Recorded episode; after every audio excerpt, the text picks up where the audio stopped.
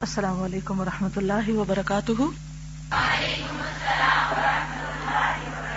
کیا حال ہے سب کا؟ الحمد للہ نحمد نسلی اللہ رسول کریم اما بعد، فاعوذ باللہ من الشیطان الرجیم۔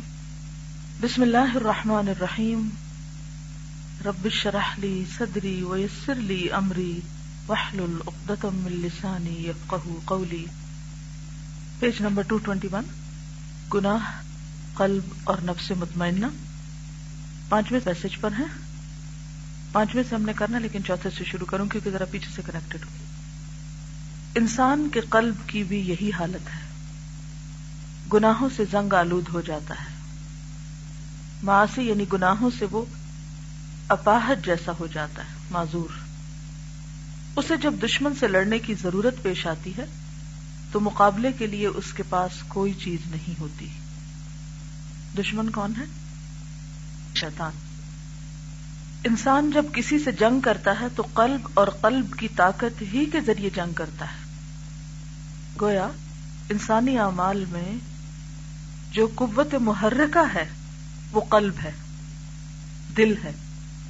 آپ نے دیکھا ہوگا کہ جس چیز پر ہمارا دل آ جائے جو چیز ہم دل سے چاہتے ہوں، جس پہ دل راضی ہو جائے، اس کو ہم کسی بھی قیمت پہ کرنے کو تیار ہو جاتے ہیں۔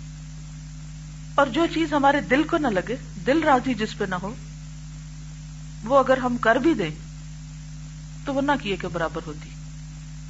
کیونکہ صرف ایک ڈھانچہ سا ہوتا ہے، ظاہری چیز ہوتی ہے، جس میں کوئی روح نہیں ہوتی، جس کی پھر کوئی برکت نہیں ہوتی، جس کا کچھ فائدہ نہیں ہوتا۔ تو انسان جب کسی سے جنگ کرتا ہے تو قلب اور قلب کی طاقت ہی کے ذریعے جنگ کرتا ہے۔ قلب کی قوت ہی سے حملہ کرتا ہے۔ قلب ہی کی طاقت سے اقدام کرتا ہے۔ جسم اور جسم کے آزاد و قلب کے تابع ہوتے ہیں۔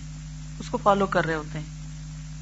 اور جب قلب کے پاس جو جسم اور جوارح کا بادشاہ ہے، قوت اور طاقت نہ ہو، تو وہ مدافعت ہی کیا کر سکتا ہے؟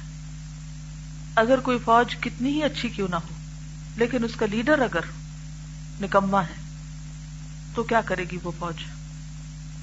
سرنڈر کر دے گی، ہتھیار ڈال دے گی۔ اور کیسے کر سکتا ہے؟ اور پھر جبکہ بادشاہ ہی سرے سے نہ ہو تو انجام کیا ہوگا؟ کسی بھی فوج کا اگر لیڈر ہی نہ ہو تو؟ پھر تو کامیابی کا کوئی امکان ہے ہی نہیں۔ تو اسی لیے ایمان لانا جو ہے، وہ بھی دراصل کس کا فیل ہے؟ قلب کا۔ اگر دل میں ایمان جاگزی ہو جائے، تو پھر دیر نہیں لگتی زبان سے اس کے اقرار پر اور عمل سے اس کے اظہار پر، کیونکہ باقی تمام اعضاء اس کے تابع ہیں۔ اور اگر دل میں ایمان نہیں یا ایمان کمزور ہے، تو پھر انسان کا عمل اس کے بالکل برعکس ہوگا، جو وہ زبان سے کہہ رہا ہے۔ تو اس لیے بے حد ضروری ہے کہ انسان دل کی اصلاح کی فکر کرے۔ جو حال قلب کا ہے، وہی نفس کا ہے۔ نفس شہوات اور خواہشات معاشی اور گناہوں کی وجہ سے خبیص اور ناپاک ہو جاتا ہے۔ نفس خبیص ہو جاتا ہے کس سے؟ گناہوں کی وجہ سے۔ اور اس کے تمام قوا ختم ہو جاتے ہیں یعنی وہ کمزور ہو جاتا ہے۔ تو گناہوں کا ایک بہت بڑا نقصان کیا ہے؟ کہ وہ انسان کے دل کو کمزور کر دیتے زنگ آلود کر دیتے ہیں۔ کل بل رانا اللہ کلو بما کانو یکسبون۔ یہاں نفس سے مراد نفس سے مطمئنہ ہے، کیونکہ نفس امارہ تو شہوات اور خواہشات اور گناہوں سے اور زیادہ قوی، مضبوط، دلیر اور درندہ صفت بن جاتا ہے۔ یہ مانی ہوئی بات ہے کہ نفس امارہ، معلوم ہے نا نفس امارہ کون سا نفس ہے؟ جو انسان کو گناہوں کا حکم دیتا ہے، گناہوں پہ اکساتا ہے۔ یہ مانی ہوئی بات ہے کہ نفس امارہ قوی اور طاقتور ہو جائے تو نفس مطمئنہ کمزور ہو جاتا ہے۔ اس صورت میں صرف نفس امارہ کی فرما روائی قائم ہو جاتی ہے۔ وہی حاوی ہو جاتا ہے۔ نفس مطمئنہ اس طرح موت کے گھاٹ اتر جائے تو اس کے بعد اس کی زندگی کی کوئی توقع نہیں رہتی۔ سمجھ لیجیے کہ وہ دنیا میں مر چکا اور برزخ میں بھی مر چکا۔ یاد ہے شروع میں ہم نے پڑھا تھا کہ جسمانی بیماریاں جسم کے ختم ہونے کے ساتھ ختم ہو جاتی ہے لیکن روحانی بیماریاں دل کی بیماریاں ختم نہیں ہوتی، کیونکہ روح ختم نہیں ہوتی، مرتی نہیں۔ تو جس حال میں ہم مریں گے، برزخ میں ہمارا وہی حال ہوگا۔ اگر قلب مطمئنہ ہوگا، تو برزخ میں بھی اطمینان کی حالت ہوگی اور آخرت میں بھی اطمینان میں اٹھیں گے۔ تو آغاز کہاں سے ہوتا ہے؟ شروع کہاں سے ہوتا ہے کام؟ آج سے، دنیا سے۔ کل کا انتظار نہ کریں۔ آج اپنے دل کو ٹٹولیں کہ مجھ پر کیا چیز حاوی ہے۔ میری خواہشات؟ کیا میں جو کچھ کرتی ہوں اپنی خواہشات کے تابع کرتی ہوں؟ بس اپنی مرضی کی پیروی کر رہی ہوں۔ یہ دیکھے بغیر کہ جو میں کر رہی ہوں وہ حلال ہے یا حرام ہے، جائز ہے یا ناجائز ہے۔ اللہ کا پسندیدہ ہے یا ناپسندیدہ؟ مثلاً کسی گناہ کا نام لیجیے جو ہم خواہشات کی وجہ سے کرتے ہیں۔ جی۔ یہ بت اس کے پیچھے کیا ہوتا ہے؟ نفس امارا اور چوری چوری بھی اسی کا نتیجہ ہوتی۔ اور یہ سب ایک ہی کیٹیگری جتنی بھی اخلاقی خرابیاں، یہ جھوٹ یہ چگلی، تانا، یہ سب ایک ہی کیٹیگری میں آ جاتے تھوڑا تھوڑا فرق ہے ان میں۔ زنا۔ زنا میں آپ دیکھیے کہ ایک تو وہ ایکسٹریم زنا ہے، لیکن اس کے علاوہ آنکھوں کا، ہاتھوں کا، کانوں کا، زبان کا۔ مثلا ایک لڑکی کا کسی لڑکے کو ٹیکسٹ میسج کرنا، جس میں اس نے اپنے دلی جذبات کا اظہار کیا ہوا ہو، حلال ہے یا حرام ہے؟ کیا یہ زنا کی ایک قسم نہیں؟ کون سی قسم ہے؟ ہاتھوں سے ہاتھوں سے کرنا۔ آنکھیں بھی انوالوڈ ہیں۔ دل تو ہے ہی، دل ہی کی وجہ سے تو ہو رہا ہے یہ۔ عام طور پر لوگ کیا کہتے ہیں؟ دل کے ہاتھوں مجبور ہیں۔ تو یہ ہم نے خود ہی ایجاد کی ہوئی نا چیز۔ تو اس کا مطلب کیا ہے کہ ہم پر ہمارا نفس امارا حاوی ہے اور ہم اس کے غلام بن چکے ہیں۔ اور اگر ہم نے اپنی اصلاح نہ کی اور اس حرام سے باز نہ آئے، اس غلط کام کو نہ چھوڑا، تو کیا کل کو قیامت کے دن یہ سارے میسجز یہ سارے ہاتھ، یہ ٹائپنگ یہ آلہ جس سے ہم یہ سب ٹائپ کرتے ہیں، ہمارے خلاف گواہی نہ دے گا؟ چاہے ہم کتنے بھی چھپ کے کریں، جتنا مرضی چھپ جائیں، کسی کو بھی خبر نہ ہونے دیں۔ اللہ تو دیکھ رہا ہے نا، فرشتے تو ساتھ ہی لگے ہوئے وہ تو دیکھتے ہیں۔ اب اس بری عادت سے کیسے بچ سکتے ہیں؟ کیسے چھوٹ سکتی ہے؟ کیسے اس سے نکل سکتے ہیں؟ یہ کون ہماری مدد کرے گا؟ کون فیصلہ کرے گا؟ اور کیا اس عمل سے قلب قلب مطمئنہ ہو سکتا ہے؟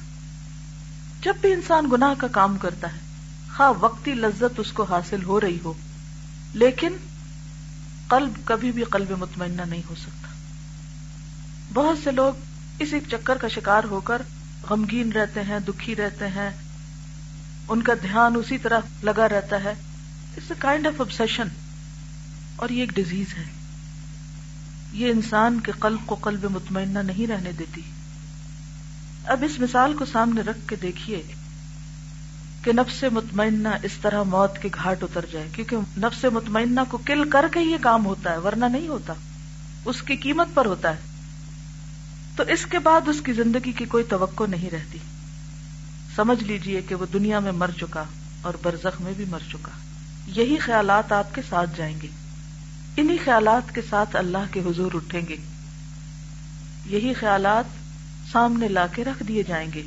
وہ حس سے لما فدور اس لیے کس قدر ضروری ہے کہ ان خیالات سے چھٹکارا پایا جائے۔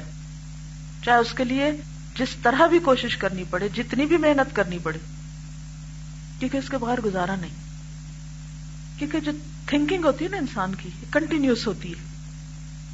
اور اگر انسان اپنی خیالوں یا خوابوں کی دنیا میں جی رہا ہے اور وہ مسلسل اسی عمل کا شکار ہے، نماز پڑھ رہا ہے تو یہی بات اس کے ذہن میں ہے۔ کھا رہا ہے، پی رہا ہے، سو رہا ہے، جاگ رہا ہے، رات کو ڈریمز ہیں، تو وہی ہر چیز اسی کے گرد گھوم رہی ہے۔ تو آپ کا کیا خیال ہے کہ انسان کا باقی عمل اس سے متاثر نہیں ہو رہا؟ ہو رہا ہے۔ کیا یہ اس کے امال نامے کا حصہ نہیں بن رہا؟ بن رہا ہے۔ تو اس مرض سے چھٹکارا تو پانا ہی ہے۔ ہر صورت پانا ہے۔ اور یہ کتاب پڑھی بھی اسی لیے جا رہی ہے کہ ایسے آبسیشن سے باہر نکلا جائے۔ اور ایک نارمل زندگی گزاری جائے اور قلب کو قلب مطمئنہ بنایا جائے۔ کیونکہ اس طرح کی تمام خواہشات انسان کو غمگین رکھتی ہیں، دکھی رکھتی ہیں اور مرنے کے ساتھ یہ دکھ ساتھ چلے جاتے ہیں اور قیامت کے دن بھی انسان مطمئن نہیں اٹھ سکتا۔ سمجھ لیجیے کہ وہ دنیا میں مر چکا اور برزخ میں بھی مر چکا، اب اسے آخرت میں بھی کوئی زندگی نصیب نہیں ہو سکے گی۔ اس کی قسمت اور نصیب میں صرف آلام اور مسائب اور تکالیف اور ازیات ہی کی زندگی ہے اور بس۔ جیسے دنیا میں ازیت میں ہے، ایسے ہی مر کے بھی ازیت میں ہوگا۔ مقصد یہ ہے کہ ایک گناگار آدمی جب کسی مصیبت اور آفت میں مبتلا ہو جاتا ہے، تو اس کا قلب، اس کی زبان، اس کے ہاتھ پیر اس سے بے وفائی کرتے ہیں۔ اور ان امور میں جو اس کے حق میں مفید اور نفع بخش ہوتے ہیں، خیانت کرتے ہیں۔ یعنی ان گناہوں کی وجہ سے انسان اپنی باقی صلاحیتوں، باقی اعضاء سے بھرپور کام نہیں لے سکتا۔ توکل اللہ سے اس کا قلب گریز کرتا ہے۔ یعنی توکل نہیں کرتا۔ اللہ تعالی کی طرف رجوع کرنے سے بھاگتا ہے۔ کسی طرح اسے جمعیت خاطر حاصل نہیں ہوتی۔ یعنی کسی چیز پر انسان فوکس کر ہی نہیں سکتا۔ یہ کتنا بڑا خسارا اور کتنا بڑا نقصان ہے۔ سوچئے۔ نہ نماز میں فوکس، نہ پڑھنے میں، نہ سبق میں۔ یعنی کوئی دنیا کا کام ایسا نہیں کہ جس میں انسان کو یہ نقصان نہ اٹھانا پڑے۔ وہ بارگاہ الہی میں تجرو اور زاری نہیں کر سکتا۔ اس کے حضور جو تزل اور انکسار چاہیے نہیں کر سکتا۔ ذکر الہی میں اس کی زبان اس کی موافقت سے گریز کرتی ہے۔ اور اگر وہ زبان سے اللہ کو یاد بھی کر لیتا ہے، تو قلب کی جمعیت مفقود ہوتی ہے۔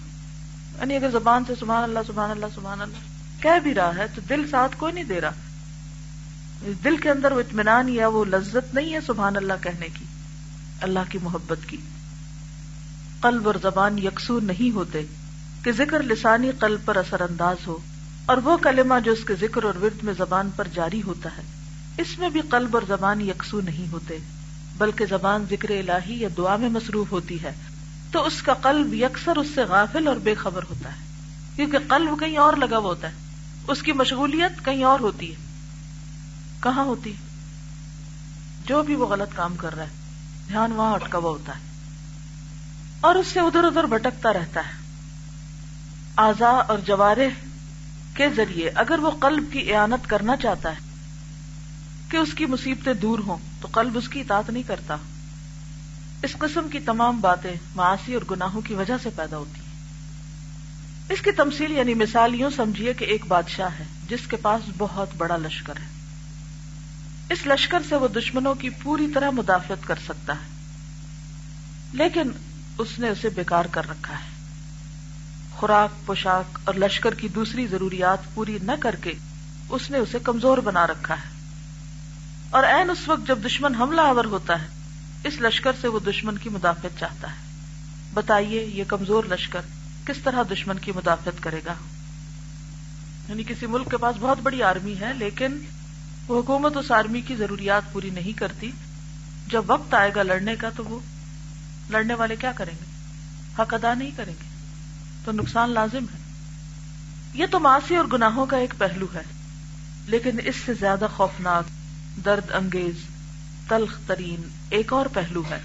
اور وہ یہ ہے کہ انسان جب اس دنیا سے رخصت ہو کر بارگاہ الہی کی طرف جانے کی تیاری کرتا ہے، اور حالت نزا اس پہ تاری ہوتی، ہم سب پہ ہونی ہے یا کوئی نہیں؟ سوچیے اس وقت کو۔ کس وقت کو؟ موت کے وقت کو۔ یاد کیجیے اگر آپ نے کسی کو مرتے وقت دیکھا ہو، اور اپنے آپ کو اس بستر پہ ڈال لیں۔ تو اس کا قلب اور زبان دونوں اس سے بے وفائی کرتے ہیں۔ بسا اوقات اس کی زبان پر کلمہ شہادت تک جاری نہیں ہوتا۔ اور کلمے کے بارے میں کیا آتا ہے؟ کہ جس کا آخری کلام لا الہ الا اللہ ہوگا، جنت میں داخل ہوگا وہ شخص۔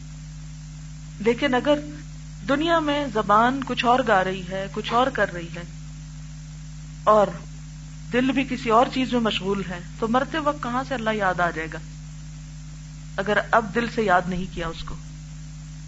اس کا مشاہدہ اکثر لوگ کر چکے ہیں۔ بعض لوگوں کو نزا کی حالت میں کہا گیا، لا الہ الا اللہ کہو۔ ان کی زبان سے نکلا، آہ آہ، مجھ میں یہ کہنے کی قدرت نہیں۔ میں نہیں کہہ سکتا۔ کسی سے کہا گیا، کہو لا الہ الا اللہ، تو اس کے منہ سے نکلا، شاہ اور رخ تم سے بازی لے گیا۔ شاہ اور رخ شطرنج کے دو موہروں کے نام ہیں۔ کہنے والا شطرنج کھیلنے کا عادی تھا۔ نزا کے وقت کلمہ شہادت کی تلقین کی گئی تو اس کے منہ سے بجائے کلمہ شہادت کے شاہ اور رخ کے نام جاری ہو گئے۔ ابھی آپ دیکھیں کہ کئی لوگوں کو خواب میں بولنے کی عادت ہوتی ہوتی ہے نا؟ ہو سکتا ہے آپ کے گھر میں، آپ کے آس پاس کوئی شخص ہو جو رات کو بولتا ہو۔ عام طور پر لوگ کیا بولتے ہیں رات کو؟ ہم؟ جو دن میں باتیں کرتے۔ یا جو چیز ان کے دماغ پہ حاوی ہوتی۔ ہے بعض لوگ بے ہوشی میں باتیں کرتے بخار زیادہ ہو جائے، بے ہوش ہو جاتے ہیں، تو اس وقت بولنے لگتے ہیں، بڑبڑانے لگتے ہیں۔ کیا بول رہے ہوتے ہیں وہ؟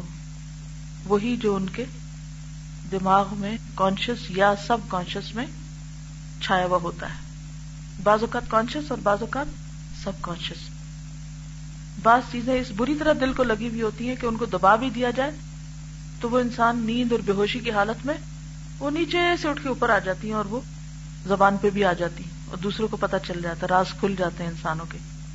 ہپنوٹائز کرنے کے بارے میں آپ نے پڑھا ہوگا کہ بعض اوقات پیکٹرسٹ اس ذریعے سے علاج بھی کرتے ہیں کہ وہ مریض کو ایک طرح سے اس کو مصنوعی نیند سلا دیتے ہیں۔ ٹھیک ہے؟ کیا کرتے ہیں؟ مصنوعی نیند سلا دیتے ہیں اور پھر اس سے باتیں کر کے اس سے بہت کچھ اگلواتے ہیں۔ اور مریض بولنے لگتا ہے۔ اس کو کچھ امیجن کر باتیں۔ اور اس کا مقصد کیا ہوتا ہے؟ کہ وہ باتیں جو مریض کے دل کے خانوں میں کہیں اندر چھپی ہوئی ہیں، وہ باہر نکل آئیں۔ اور ان کو نکال کر ان کی اصلاح کی جائے اور کہا جائے کہ نہیں، مثلاً اگر مریض یہ کہے کہ مجھے فلاں تنگ کرتا ہے، تو ڈاکٹر اس سے کہے، نہیں فلاں، تمہیں کچھ نہیں کہے گا۔ تم اس سے مت ڈرو، وغیرہ وغیرہ۔ کئی طریقے ہو سکتے ہیں۔ تو بات یہ ہے کہ جو کچھ ہم دیکھتے ہیں جو کچھ ہم سنتے ہیں، اس کے پرنٹس ہمارے دماغ کے خانوں میں محفوظ ہو جاتے ہیں۔ دنیا کی کوئی قوت اور طاقت ان کو مٹا نہیں سکتی۔ بورڈ پہ لکھا ہوا تو آپ وائپ آف کر دیتے ہیں، لیکن دل پہ لکھا ہوا، دماغ میں لکھا ہوا، وہ نہیں مٹتا۔ اس لیے بہت ضروری ہے کہ بچوں کو بھی بچپن میں ٹیلی ویژن کے ذریعے بیبی سٹنگ نہ کرائی جائے۔ بہت سی مائیں خود آزاد ہونے کے لیے بچوں کو کوئی بھی کارٹون لگا کے دے دیتی اور خود قرآن کا سبق یاد کرتی حیرت ہوتی ہے مجھے کہ یہ کیا ہو رہا ہے۔ بچوں کے دین کی قیمت پہ خود دین سیکھا جا رہا ہے۔ یہ کیا؟ یہ کیسی بے شعوری؟ یہ الگ بات ہے کہ بچے جب بڑے ہو جائیں تو پھر وہ اپنی بہت سی مرضیاں کرنے لگتے ہیں، لیکن جب تک وہ ہمارے ہاتھ میں، ہمارے کنٹرول میں، ہم تو انہیں پوائزن نہ کریں، ہم تو نہ زہر دیں ان کو۔ کیونکہ جو کچھ وہ دیکھتے ہیں وہ اندر جا رہا ہے، جا رہا ہے۔ کسی نہ کسی کھانے میں جمع ہو رہا ہے اور وہ کسی نہ کسی وقت اٹھتا ہے۔ یہ الگ بات ہے کہ انسان کے آنسو، انسان کی آہیں توبہ، استغفار ان چیزوں کو مٹا دیتی ہے لیکن جیسے کمپیوٹر کی اسکرین پر آپ مینیو بار میں دیکھتے نا کوئی ونڈوز ایکٹیو ہوتی ہے اور کوئی ان ایکٹیو ہوتی ہے۔ تو جب تک آپ کانشیس میں کوئی کام کر رہے تھے تو وہ ایکٹیو ہے تو کسی وقت بھی آپ نے کلک کیا تو سارا کچھ کھل جائے گا سامنے۔ کسی سے کہا گیا، کہو لا الہ الا اللہ، تو اس کی زبان پر یہ شعر جاری ہو گیا۔ یا رب قائلت یوما وقد تعبت این الطریق الى حمام من جاب۔ اے وہ کہ ایک دن تکان سے چور چور تھی اور کہہ رہی تھی کہ حمام منجاب کا راستہ کدھر ہے۔ اور یہ شعر پڑھتے ہوئے اس نے جان دے دی۔ یہ اس دور کے گانے ہیں۔ آج کے گانے بھی لوگوں کے دل و دماغ پہ چھائے ہوتے ہیں۔ اور آپ نے دیکھا ہوگا کہ اکثر اوقات لوگ جو پیسولی سنے ہوئے گانے ہوتے ہیں، ایک تو نا کہ آپ خود پلے کر کے گانے سنیں، اور ایک یہ ہے جو ماحول سے آپ کو سننے پڑتے ہیں۔ مثلا آپ وین میں بیٹھے لاؤڈ میوزک لگا ہوا تھا۔ آپ نے بند نہیں کرایا کیونکہ آپ کا ایمان کمزور تھا، آپ یہ کہنے کی ضرورت ہی نہیں کر سکتے کہ بند کرو۔ تو مسکین بن کے بیٹھے رہے اور سنتے رہے۔ چاہے بیزار ہوتے رہے لیکن سنتے رہے، سن لیا آپ نے۔ اب نتیجہ کیا ہوگا اس سننے کا؟ جب آپ گھر پہنچیں گے تو تھوڑی دیر کے بعد کیا ہوگا؟ کان میں نہیں بج رہا ہوگا، منہ سے جاری ہوگا۔ کچھ یاد کرنے کی بھی ضرورت پیش نہیں آئے گی۔ اور آپ کہیں گے، ہیں، میں کیا کہہ رہا ہوں؟ کیا سب کے ساتھ ایسا نہیں ہوتا؟ میرے ساتھ تو یہ بہت دفعہ ہو چکا ہے کہ جو سنا، پھر سوچے سمجھے بغیر اس کو دہرانا بھی شروع کیا۔ ضروری نہیں کہ جان بوجھ کے سنا اور جان بوجھ کے اس کو رٹا اور یاد کیا اور پھر تو اسی طرح انسان جو کچھ بھی سنتا ہے، جو کچھ ماحول میں دیکھتا ہے چاروں طرف، وہ کسی نہ کسی طرح اس پر اثر انداز ہوتا ہے اور اگر انسان کوشش کے ذریعے اس کو ریپلیس نہ کرے، اس کی ری فارمیٹنگ نہ کرے، تو کیا ہوگا؟ وہ جو وائرس آ گیا ہے، وہ ہر چیز کو کرپٹ کرتا ہے ساری فائلوں کو کرپٹ کر دے گا، ہر چیز کو پیچھے چھوڑ دے گا۔ کسی سے کہا گیا لا الہ الا اللہ کہو، اس نے کہنا شروع کر دیا، تا دھنا دھن یعنی گانے کا ساز درست کرنے لگا۔ پھر کہنے لگا، تم مجھے کیا تلقین کر رہے ہو؟ اس سے مجھے کچھ فائدہ نہیں ہوگا۔ اور دنیا کا تو کوئی گناہ میں ترک نہیں کروں گا۔ اس کے بعد اس کی جان نکل گئی۔ یعنی توبہ کی توفیق نہیں ہوئی۔ کہ ساری زندگی اس میں گزر گئی۔ کیونکہ بعض اوقات ایسے پیشے، ایسے کام انسان کا پیشن بن جاتے ہیں۔ اور جن چیزوں میں انسان کے نفس کو لذت زیادہ ہوتی ہے، ان چیزوں کی طرف عموماً کثیر تعداد میں لوگوں کا دھیان ہوتا ہے۔ اور پھر بعض اوقات وہ یہ سمجھنے لگتا ہے کہ یہ تو قدرتی طور پر ہمارے اندر بائی نیچر ان بلٹ ہے اور یہ بہت سی تعویلیں کر کے ان چیزوں میں اپنی ساری انرجی لگا دیتے حالانکہ یہ سب کچھ شعوری طور پر بھی ہوتا ہے۔ انسان کے پاس چوائس ہوتی ہے کہ اپنے ایسے ٹیلنٹ کو کسی غلط رستے پر استعمال کرے یا کسی درست رستے پر؟ پچھلے دنوں ہندوستان کے مشہور میوزیشین نام مسلمانوں والا تھا۔